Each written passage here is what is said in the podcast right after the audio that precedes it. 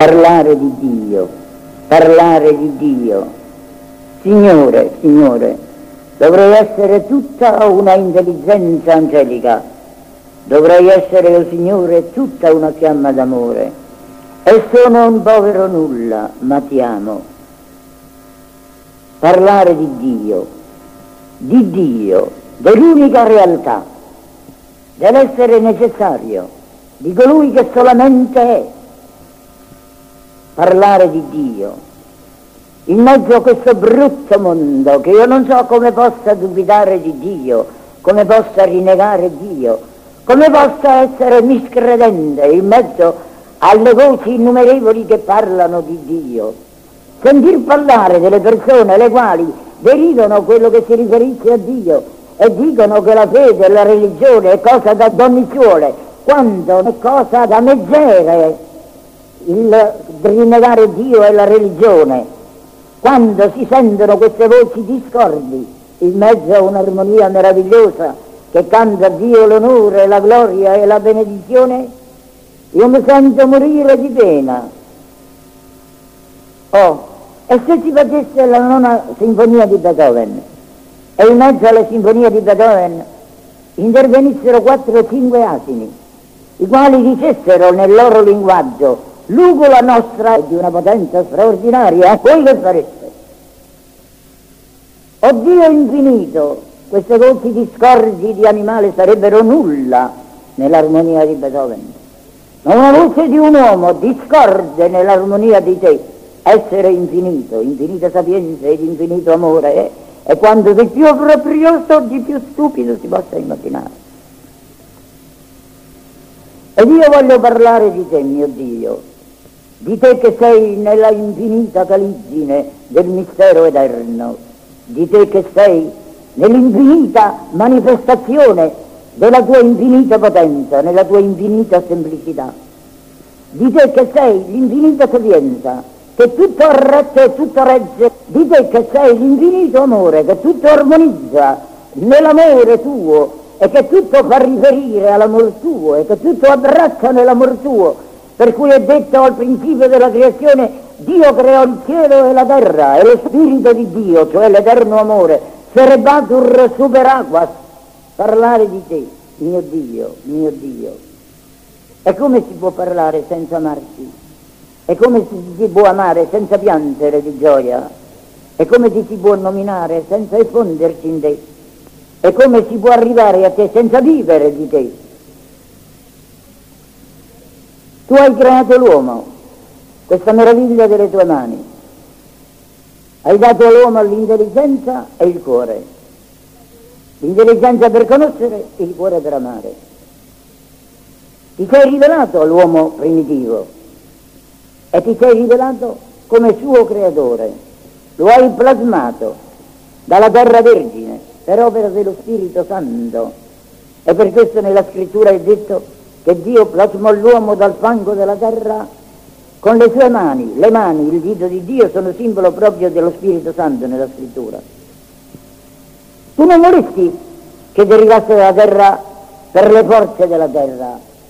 Dicesti alla terra produca ogni erba verdeggiante, dicesti ai mari producono i rettili che guizzano nelle acque, dicesti alla terra stessa produca ogni animale domestico.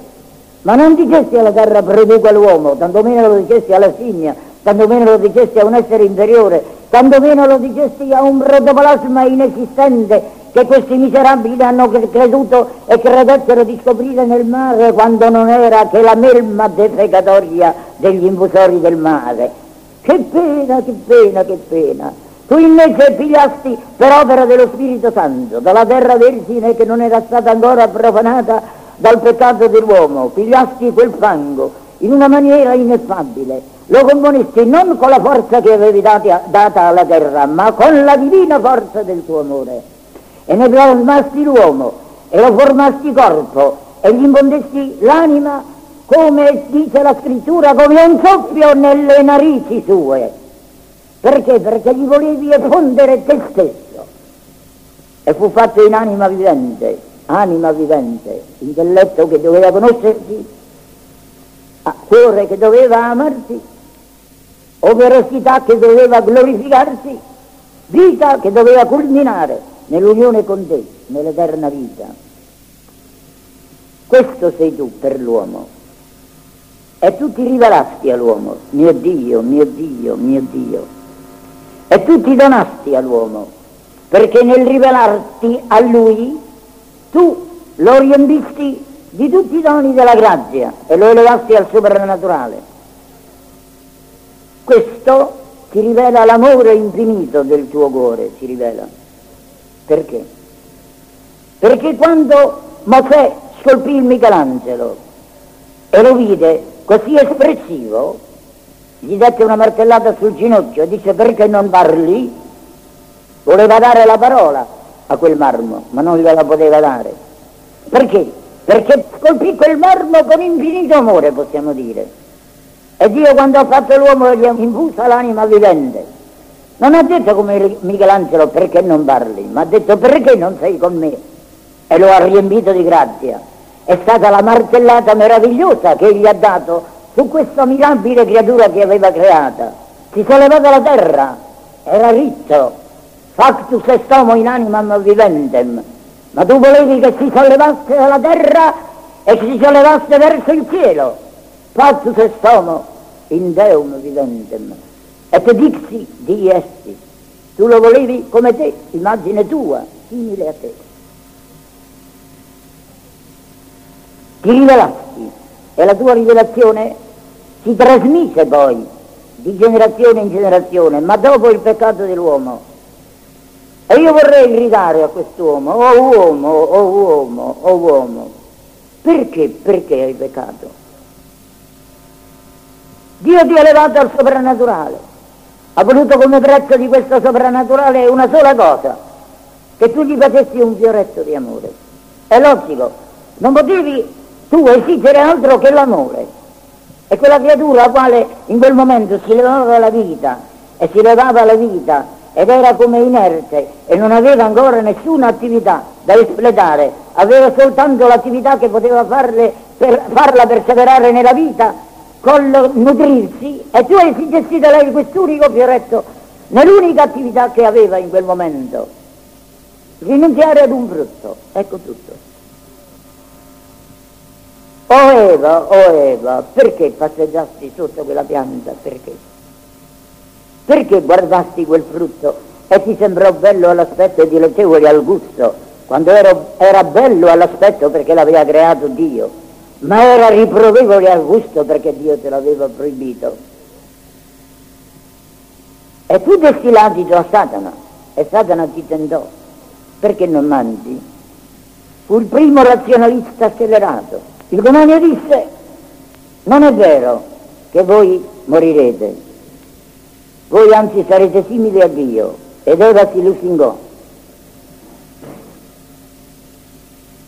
e non pensò di essere simile a Dio, perché non sapeva che cosa era questa somiglianza, perché appena era stata levata alla soprannaturalità della grazia, perché non poteva capire questa somiglianza. È la somiglianza di conoscere il bene e il male, non era la somiglianza con Dio, perché Dio è infinito bene e in Lui non può, non può esservi male. Fatesti cadere Adamo, cadeste ambedue, fosse cacciato dal paradiso terrestre, andasse raminghi nella lunga vita di, di penitenza, mangerai il pane col sudore della tua fronte e tu donna partorirai nel dolore. Sarai soggetto all'uomo, soggetta all'uomo. Ecco il riepilogo di una ingratitudine verso di Dio. Che pena, che pena. E nacquero i figlioli, noi ignoriamo la lunga serie delle generazioni umane, la scrittura non ce ne parla, fa cenno delle generazioni che riguardavano il popolo ebreo.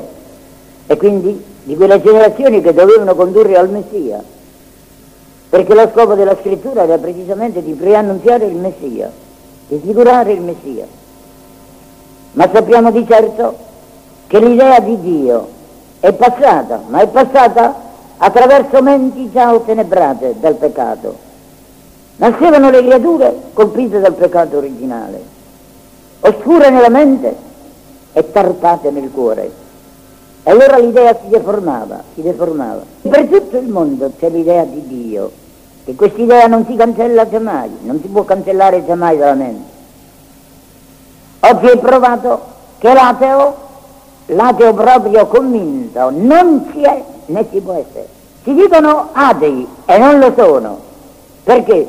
Perché adorano il destino, perché adorano la macchina a cui hanno elevato un tempio, perché adorano il tradimento, perché sono i più superstiziosi del mondo, perché adorano la loro pancia sporca e lurida, perché adorano la loro violenza e dove l'idea di Dio è deformata in questa maniera spaventosa, non si subentra altro che la rovina, la rovina, l'immoralità, la crudeltà, l'egoismo, il concentramento in se stesso, la mancanza di quello che è proprio l'elemento fondamentale della famiglia umana, cioè l'unione nella carità e la carità non può essere che unione in Dio, perché solamente in Dio si possono amare le creature e solo in Dio si può avere questa unione generale di tutto il mondo. Tu ci sei, oh Signore, ci sei, noi lo sappiamo, la tua vita è eterna. E che vuol dire eterna? Che non ha né principio né fine. Oh, vuol dire che nei remotissimi secoli noi andiamo a ritrovarti? No, sei tutto presente in atto, atto puro. Vuol dire che nei secoli futuri noi andremo appresso alla scia della tua realtà infinita? No, perché sei tutto in atto, atto purissimo. Vuol dire che noi andremo a selezionarti, per così dire, e andremo mano a mano col crescere della nostra povera mente a poter capire che cosa è il Signore, che cosa sei tu, Signore? No, sei semplicissimo. Più la mente si eleva in te, più sente la tua infinita semplicità, atto puro, Dio infinito principio, infinita sapienza, infinito amore. Quando Mosè ti domandò, Signore, vado ai figli di Israele in nome tuo, e che cosa devo dire loro? Chi è che mi manda? E tu rispondesti, di colui che è, mi manda voi. Colui che è, Dunque Dio è colui che è, ma lei è tutto presente, ma colui che è, è colui che esiste soltanto, cioè che la vita è essenziale, che è l'essere necessario. Dunque tu sei l'infinito essere necessario. E tutto deriva da te. E tutti i popoli, anche i più barbari, hanno questa aspirazione verso di te, riconoscono tutto da te. Ma come non lo si può riconoscere? I cieli, la terra, il mare, i fiori, l'universo sono pieni della gloria di Dio. E dovunque tu ti mostri, non puoi mostrarti visibilmente alle creature perché sei spirito purissimo e lo spirito non può vedersi dall'occhio e lo spirito purissimo non può neppure penetrare nella intelligenza come un oggetto immediato della intelligenza, perché l'intelligenza ha una forza limitatissima. Ma tu sei vita e puoi penetrare come vita e ti vive di te, vive per te e allora ti conosce e ti conosce attraverso tutte le magnificenze di quello che tu stesso hai fatto. E sollevate gli occhi nell'infinita, e dico infinita perché noi non possiamo contarle in questo senso, ma nell'infinita armonia dei cieli. Come ti riveli? O grandezza sterminata, corpi colossali, in questo momento, mentre io parlo, si intersecono, danzano, vanno avanti, fuggono, risuonano, e tutte intersecate in una meravigliosa danza di amore, in un ordine perfettissimo. Ognuno di quegli esseri è limitato, dunque non può dire mi sono fatto da me. Ognuno di quegli esseri obbedisce ad una legge, dunque non può dire mi sono fatta da me questa legge.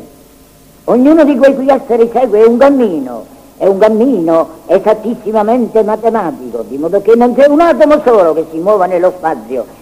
Questo atomo non può muoversi senza una legge determinata. Dunque io vedo una potenza sterminata e ti adoro, e vedo una sapienza sterminata e ti adoro e vedo un'armonia sterminata, dolcissima, e ti adoro. O non siete belle stelle del cielo, e sì che siete belle, e siete amore. O non siete belle i movimenti del cielo nell'ordine matematico, e sì che siete belle, e siete sapienza. O non siete belli, corpi colossali, che intersecate il cielo? E sì che siete belli, siete potenza. E il piccolo atomo della terra può giungere fino a voi. Come? Attraverso un raggio di luce, il raggio dell'intelligenza matematica. Sale, sale, di calcolo in calcolo, di cifra in cifra, di equazione in equazione, di logaritmo in logaritmo, di seno, coseno, tangente, secotangente e tutti i ciucerie che questi poveri uomini della terra faticosamente apprendono, ma sono tutte piccole, piccoli gradini, piccole scale che si elevano, si elevano, si elevano, si elevano, finché giungi alla semplicità del calcolo. E dalla semplicità del calcolo dai un salto verso l'alto e ti trovi nella semplicità di Dio, Dio infinita potenza, infinita sapienza, infinito amore, Dio unico e solo, Dio uno e trino. Che meraviglia, t'adoro mio Dio, t'adoro e ci hai messi sopra di questa terra e tutto canta la tua gloria. La campagna smaldata di fiori è tutto un inno della tua gloria. Prima che l'uomo grattasse dalla pianta l'incenso per bruciarlo e per dire guarda il mio cuore è diventato una nube che si eleva a te. Già miriadi e miriadi di fiori elevavano una nube di profumo a te perché tu sei infinito amore. Ti amo mio Dio e ti adoro profondamente. E la redenzione, mio Dio, è questa discesa tua dal cielo sulla terra. Ti sei fatto uomo. O non parli tu, Signore, nel seno di Maria, nell'Immacolata, quando sei bello. E lo Spirito Santo che formò l'uomo dal fango della terra ha formato il secondo Adamo dal seno purissimo di Maria. La terra era vergine e Maria era vergine immacolata. Sei rimasto rinchiuso in quel seno ma quanto amore è effuso, quante grazie è effuso su questa miserabile terra. Nascesti in una grotta e ti rivelasti Dio, ornamento di quella grotta, e cantarono gli angeli. Ti raccogliesti in una piccola casuccia, operaio, e cantavano gli angeli. Avevi detto all'uomo, mangerai il pane col sudore della tua fronte, tu come fondesti il sangue per redimerlo e fondesti il sudore per sollevarlo.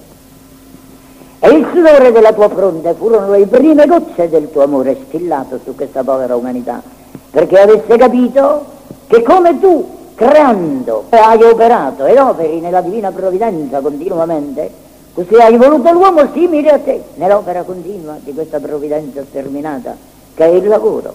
E chi può dire l'amore del tuo ultimo atto di amore? Cioè l'esserci dato in mano ai miserabili. E come un marmo si dà in mano agli scalpelli e si lascia scalpellare per fa- perché il marmo diventi tutto una statua, un fulgore di, di espressione, eh? così tu sei stato, hai voluto essere come l'uomo che si faceva scalpire, scalpettare, straziare, insanguinare, perché si fosse formato l'uomo nuovo in te, che sei e rimani il capo della novella umanità il re d'amore e sei morto sulla croce per amore. In quelle tenebre profonde tutti rivelasti Dio, tremò la terra. In mezzo a quegli insulti spaventosi tutti rivelasti Dio, si lodava la natura, si spaccarono i monti. In mezzo a quell'immensa colluvia di odio che ti aveva come sommerso sulla croce, tu eri salito invece su di un trono di amore e avevi detta quella parola per cui abbracciaste il mondo con le mani trafitte, Padre perdona loro, non sanno quel che fanno. E fondesti sopra di loro la scusa della tua misericordia. E ti portasti al ladro, oggi sarai con me in paradiso, apristi la porta del cielo a un ladro per dire io sono misericordia infinita. E ti volgesti a Maria, ecco il tuo figlio, per darti Maria. E ti volgesti al Padre per dire chiudi il cielo su di me e aprili sulla tua creatura, Dio mio, perché mi hai abbandonato. E guardasti alla terra in un immenso desiderio di amore, o sete, o sete di voi. E guardasti alla terra in un immenso sentimento di carità infinita e ti sembrò di non poter fare altro che suggere un fiele, un aceto, per suggere, diremo così, come dalle piaghe della umanità tutto il veleno che ci annidava, tutto è compiuto, era l'ultimo sorso del tuo amore, Padre, nelle tue mani raccomando lo Spirito mio. E hai fondato la Chiesa questa mirabile Chiesa, questa sublimissima Chiesa, questa Chiesa che tu hai fondata, Signore, per dare alla terra la vita tua e che è una meraviglia, che cresce e prolifica in mezzo a una umanità sporca e scelerata, i cui membri tante volte sono indegni di te. Ma sussiste la tua vita nel sacramento dell'amore, il dono più grande. Sussiste la tua misericordia in Maria, la mamma più bella. Sussiste la tua infinita carità, oh Signore, in tutti quei ricami di amore che tu fai nella Chiesa. Sii dunque benedetto, mio Dio, tu sei, tu esisti, purissima verità eterna, tu solo sei. Dio infinita sapienza, infinita potenza, infinito amore, ti adoro. E per questo, Signore, io prendo le parole che un poeta rivelò e le completo con un momento, un momento atto di amore e ti canto, Signore, anche sulla musica che spero mi ispirerai tu stesso perché io sono un povero nulla. La domenica che noi consideriamo e ve la può considerare in questo giorno, è stata ieri, ma ve la posso considerare oggi perché è di grande importanza, è tutta armonizzata in un concetto che noi dobbiamo approfondire. È la messa che si armonizza con l'orazione, che si armonizza con l'epistola e si armonizza con l'Evangelo. E vi confesso che ieri quando ho detto questa messa, io ho sentito grandemente una luce interna che me ne ha fatto capire il ricamo perché dicevo al Signore, Signore fate che io possa dire al popolo come del resto dico sempre, parole di vita eterna e fate che io possa penetrare questi cuori e dare loro un raggio della vostra luce. Perché ecco che la Santa Messa incomincia con un'aspirazione a Dio. Guarda, o oh Dio, nostro protettore, e mira la faccia del tuo unto, del tuo Cristo, perché vale meglio un sol giorno nella tua casa che mille altrove è il sospiro dell'anima che preferisce Dio alle cose di questa terra. E incomincia, diremmo così, il motivo fondamentale di questa Santa Domenica, che è quella di determinare la volontà a seguire Dio anziché seguire il demonio, il mondo, la carne e quello che è la padronanza del male. E il Salmo armonizza con questo concetto, quando sono amabili le tue dimore, o Signore degli eserciti, l'anima mia sospira e si strugge per la casa del Signore.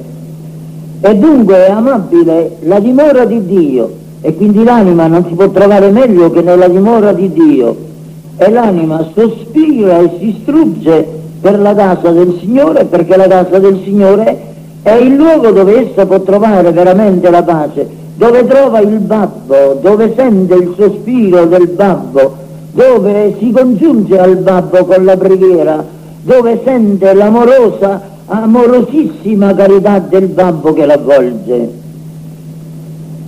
Lo sente l'anima ed è piena della cognizione della propria miseria.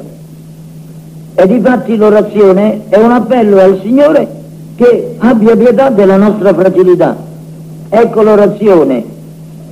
Custodisci, oh Signore, la tua Chiesa con perpetua benevolenza e perché senza di te l'umana debolezza cade, mercé i tuoi aiuti venga sempre e distolta dalle cose nocive e diretta verso le, verso le salutari.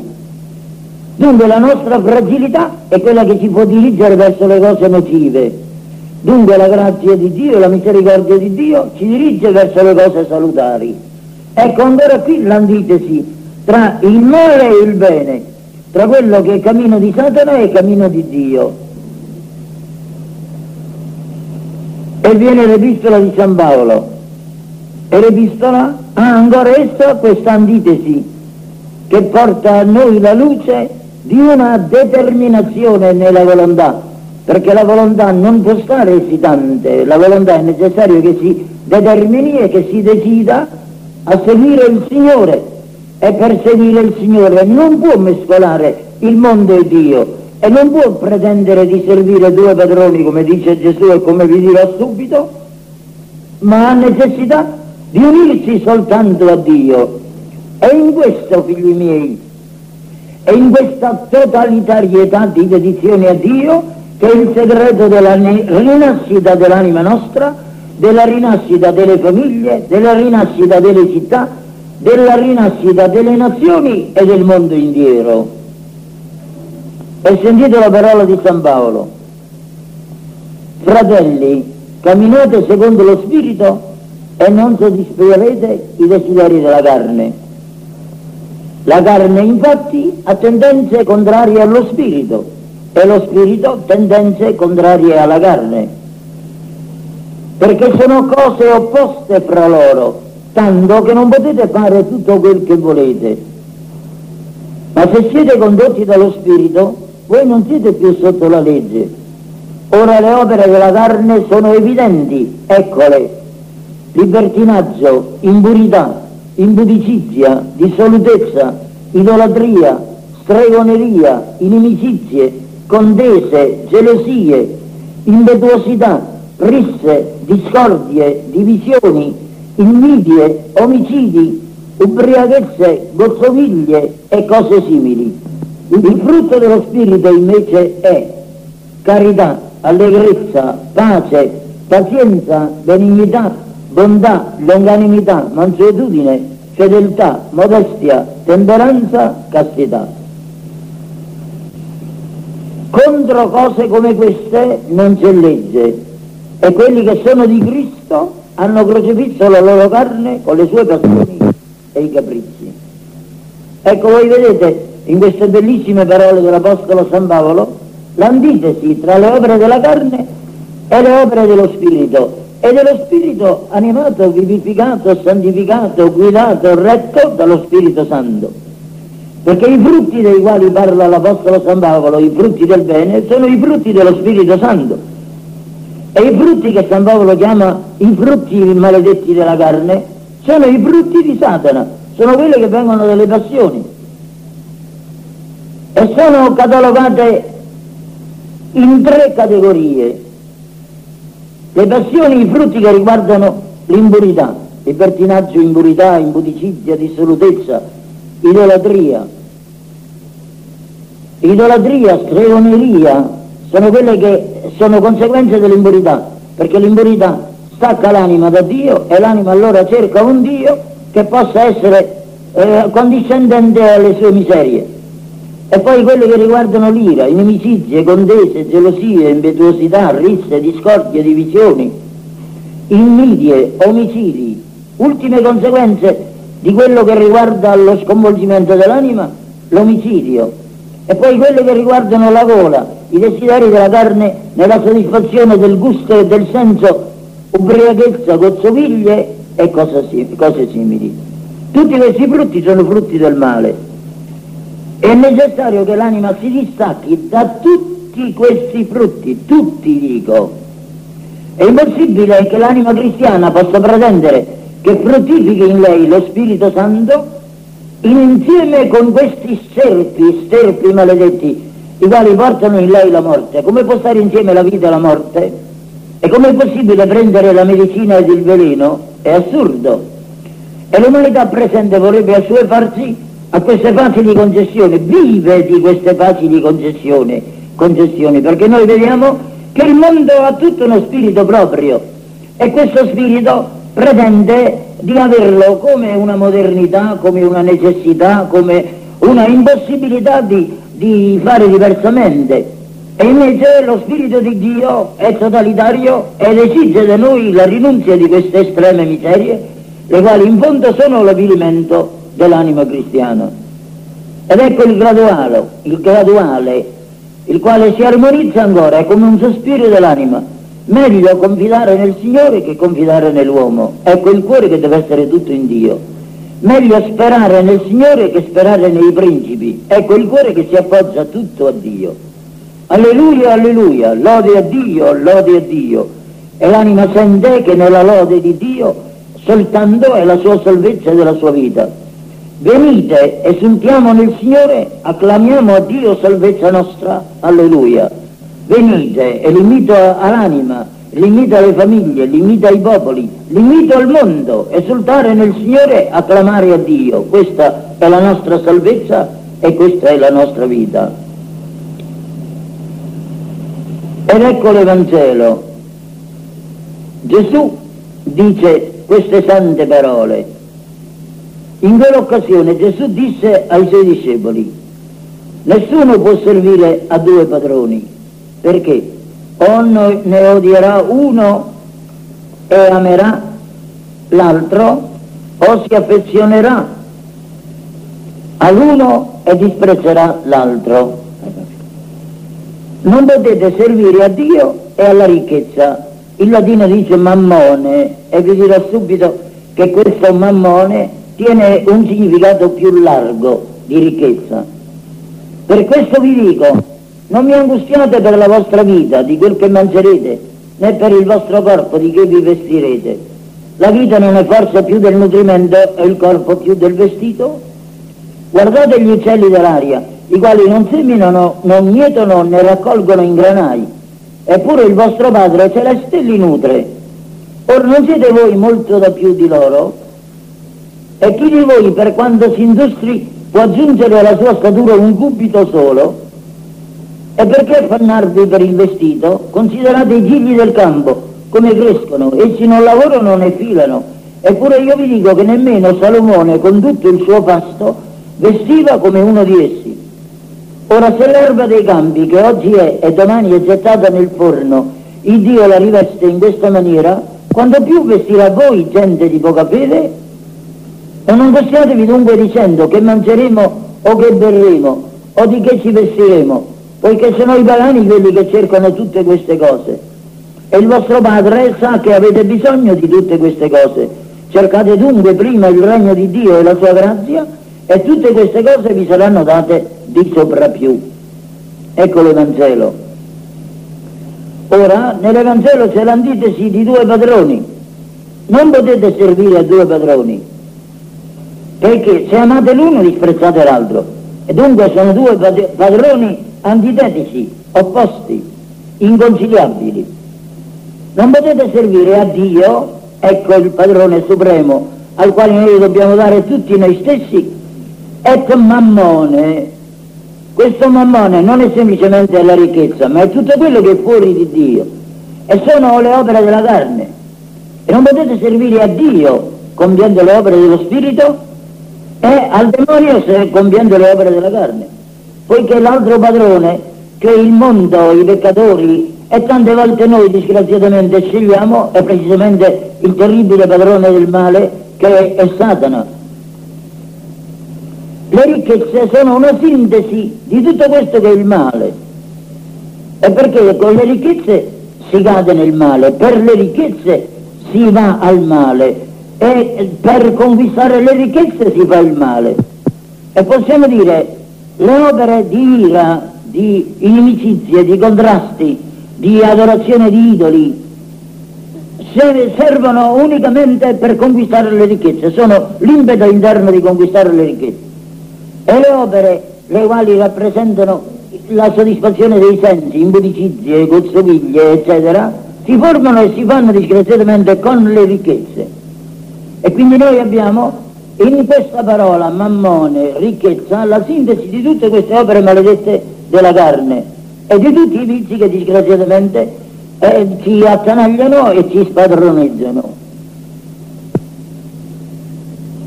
I due padroni noi possiamo dire che li abbiamo in noi stessi, è logico, perché noi abbiamo in noi stessi quella legge che San Paolo eh, diceva con parole accorate, eh, che costituiva la sua pena, una legge che ci trascina verso il basso, è la miseria della nostra vita, la debolezza nostra, la nostra fragilità, è una legge che ci trascina verso, che ci trasporta verso l'alto, ed è la sacrosanta legge di Dio e la grazia di Dio. E noi naturalmente non possiamo scegliere di scendere giù e di salire su contemporaneamente, è un assurdo. Se si scende non si può salire. E allora ecco che non si può servire a due padroni. Se si segue quell'intimo impulso di male che noi sentiamo per la nostra miseria, scendiamo giù.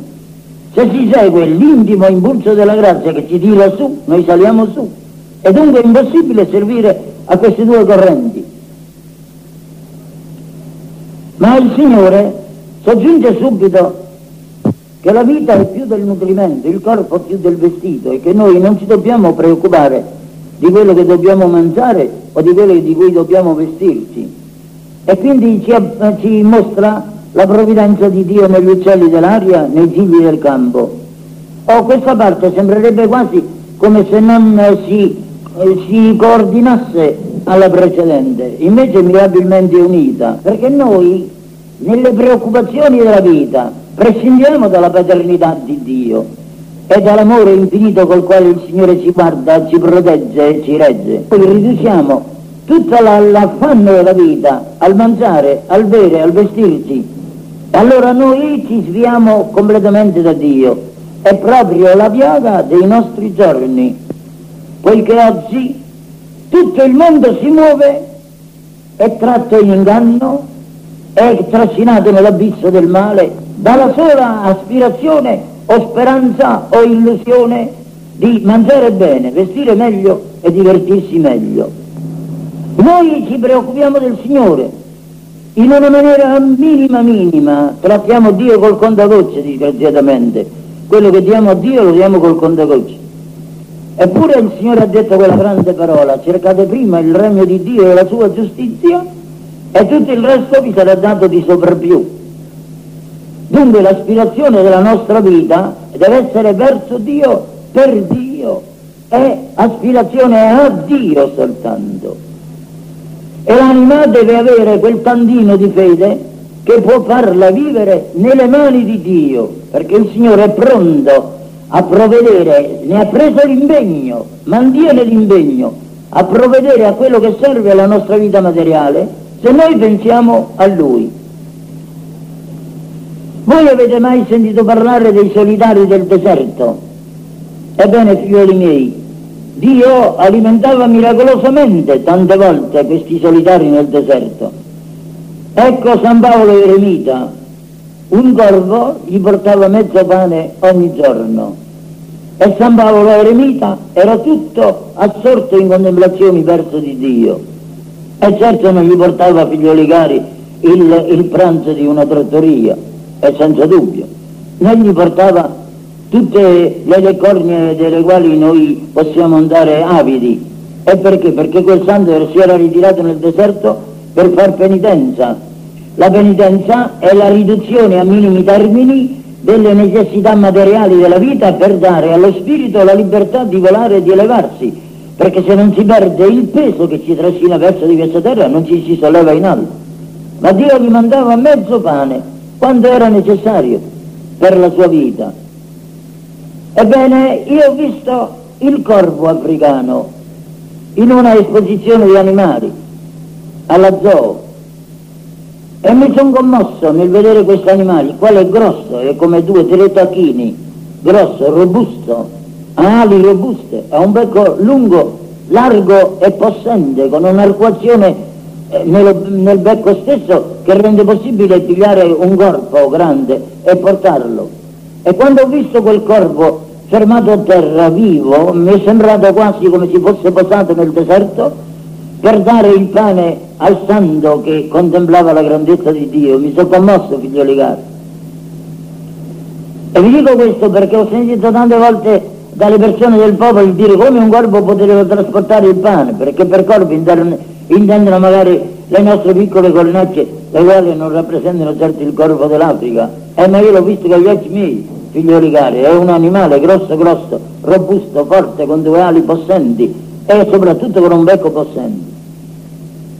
Va a San Antonio Abate a visitare San Paolo per parlare di Dio, per parlare di Dio, questa era la visita. Ebbene, ecco che viene il corvo e porta un pane indietro e vanno a un prossimo ruscello per mangiare quel pane lodando Dio. E San Paolo Eremita dice guarda la bontà di Dio, sono tanti tanti anni che il Signore mi manda qui un corvo per, con mezzo pane. Oggi che sei venuto tu, ha raddoppiato la porzione perché doveva alimentare anche te. e lodarono Dio tra lacrime di tenerezze e si lasciarono nel bacio del Signore. Posso dirvi, figlioli cari, perché alla generazione presente tutti i fatti straordinari sembrano cose, cose curiose, perché noi siamo curiosi noi e crediamo che le cose soprannaturali siano cose curiose.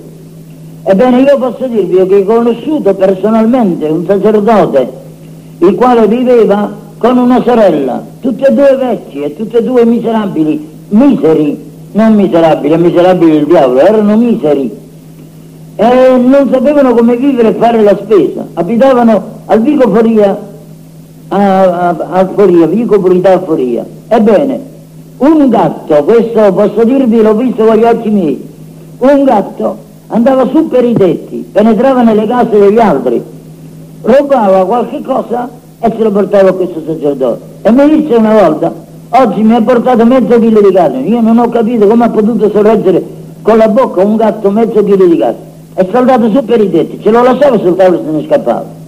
Voi mi direte, eh sì, faceva bene al sacerdote e faceva male a questo lo rubava, ma Dio è padrone di tutto, figlioli miei. E logicamente la persona che si è vista mangiare mezzo chilo di carne avrà detto come è successo, se hanno pigliato mezzo chilo di carne, se l'ha mangiato il gatto, se ne è andato a comprare un altro, un altro mezzo chilo, poteva benissimo comprarselo.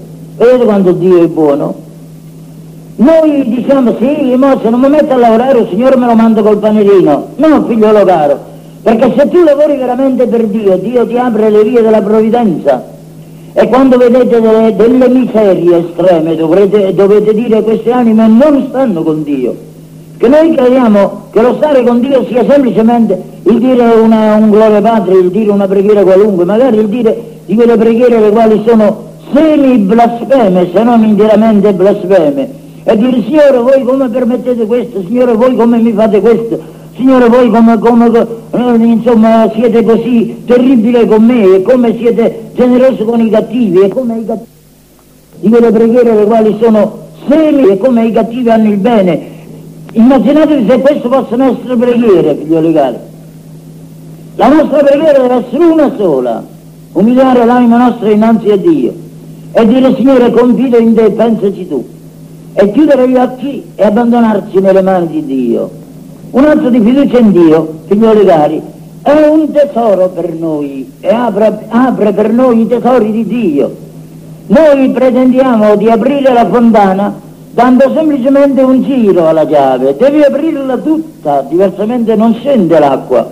E per aprirla tutta, figlioli miei cari, noi dobbiamo avere lo sguardo a Dio, a Dio perché la forza viene da Lui e la provvidenza ci viene da Lui. E Gesù ci ha portato come esempio gli uccelli dell'aria e i figli del campo.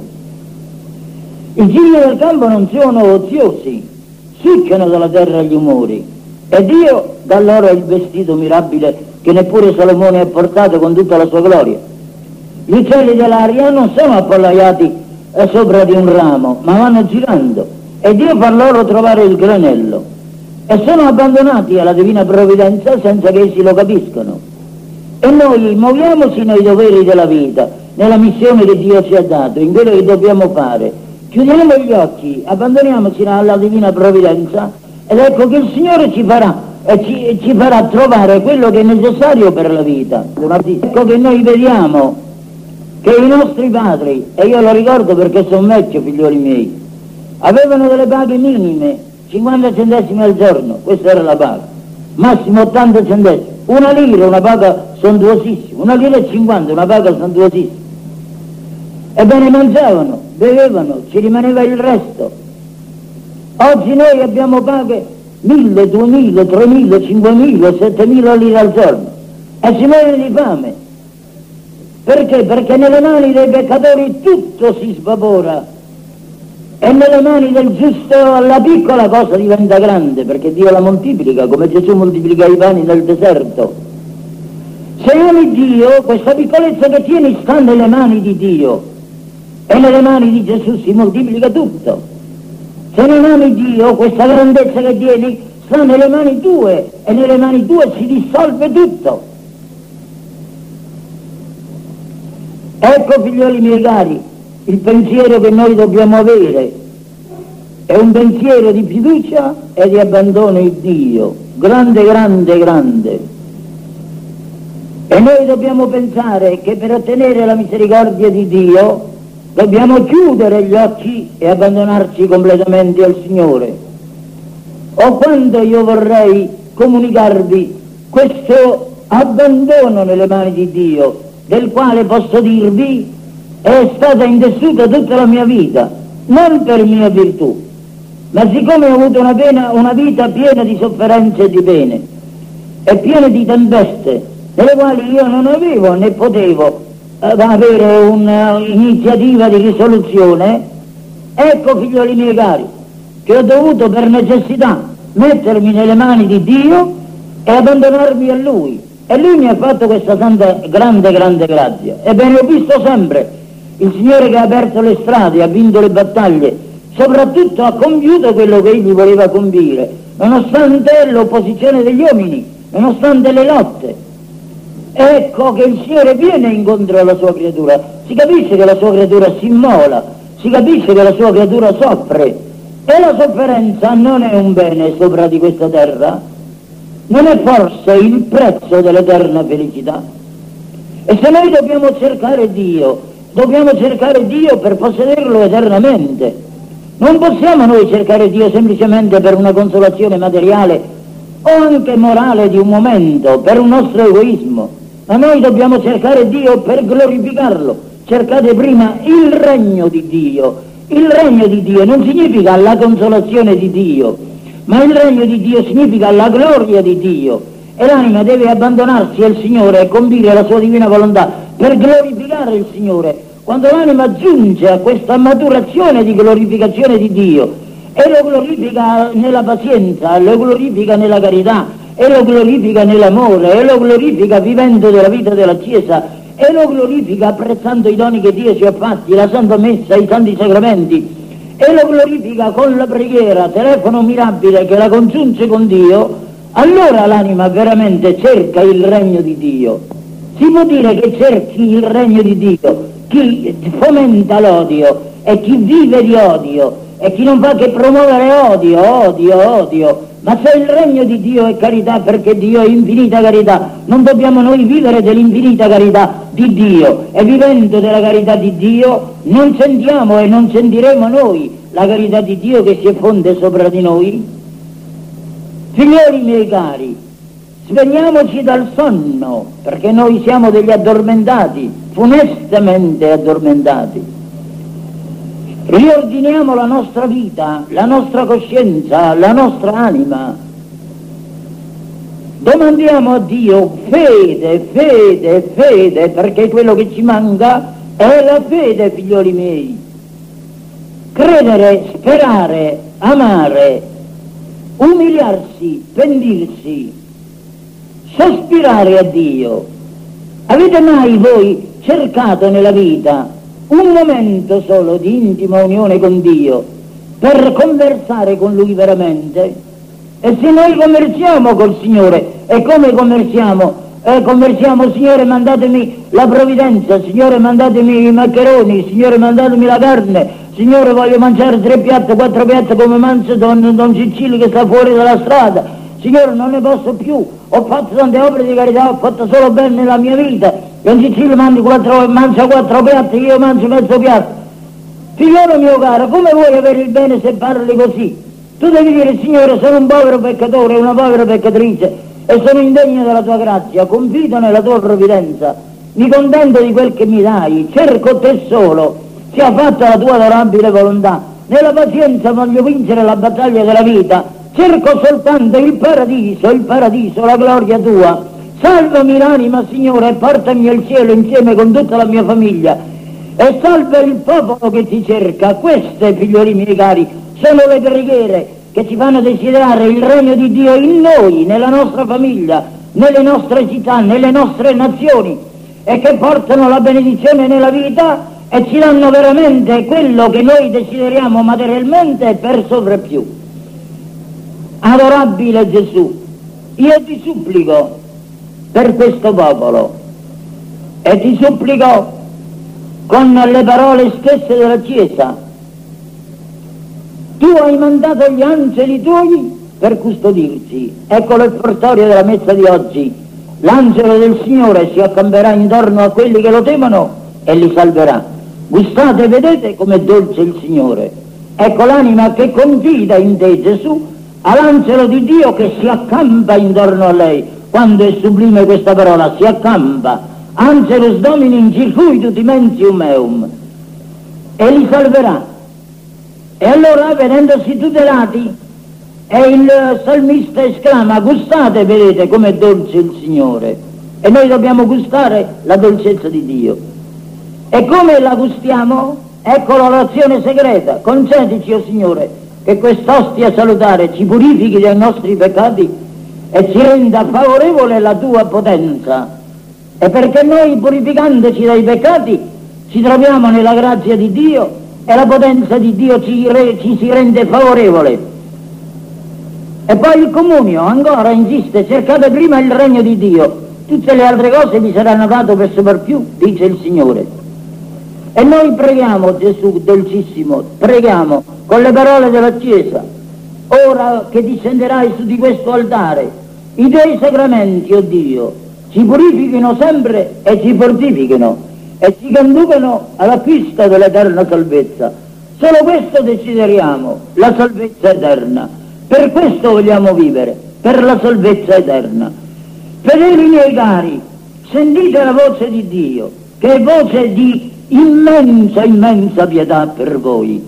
Quando Egli ha detto cercate il regno di Dio e la sua giustizia il regno, il resto vi sarà dato di sovrappiù, vi ha dato un abbraccio come la mamma che porta sul suo seno e sul suo petto il figliolino piccolo, fragile e debole.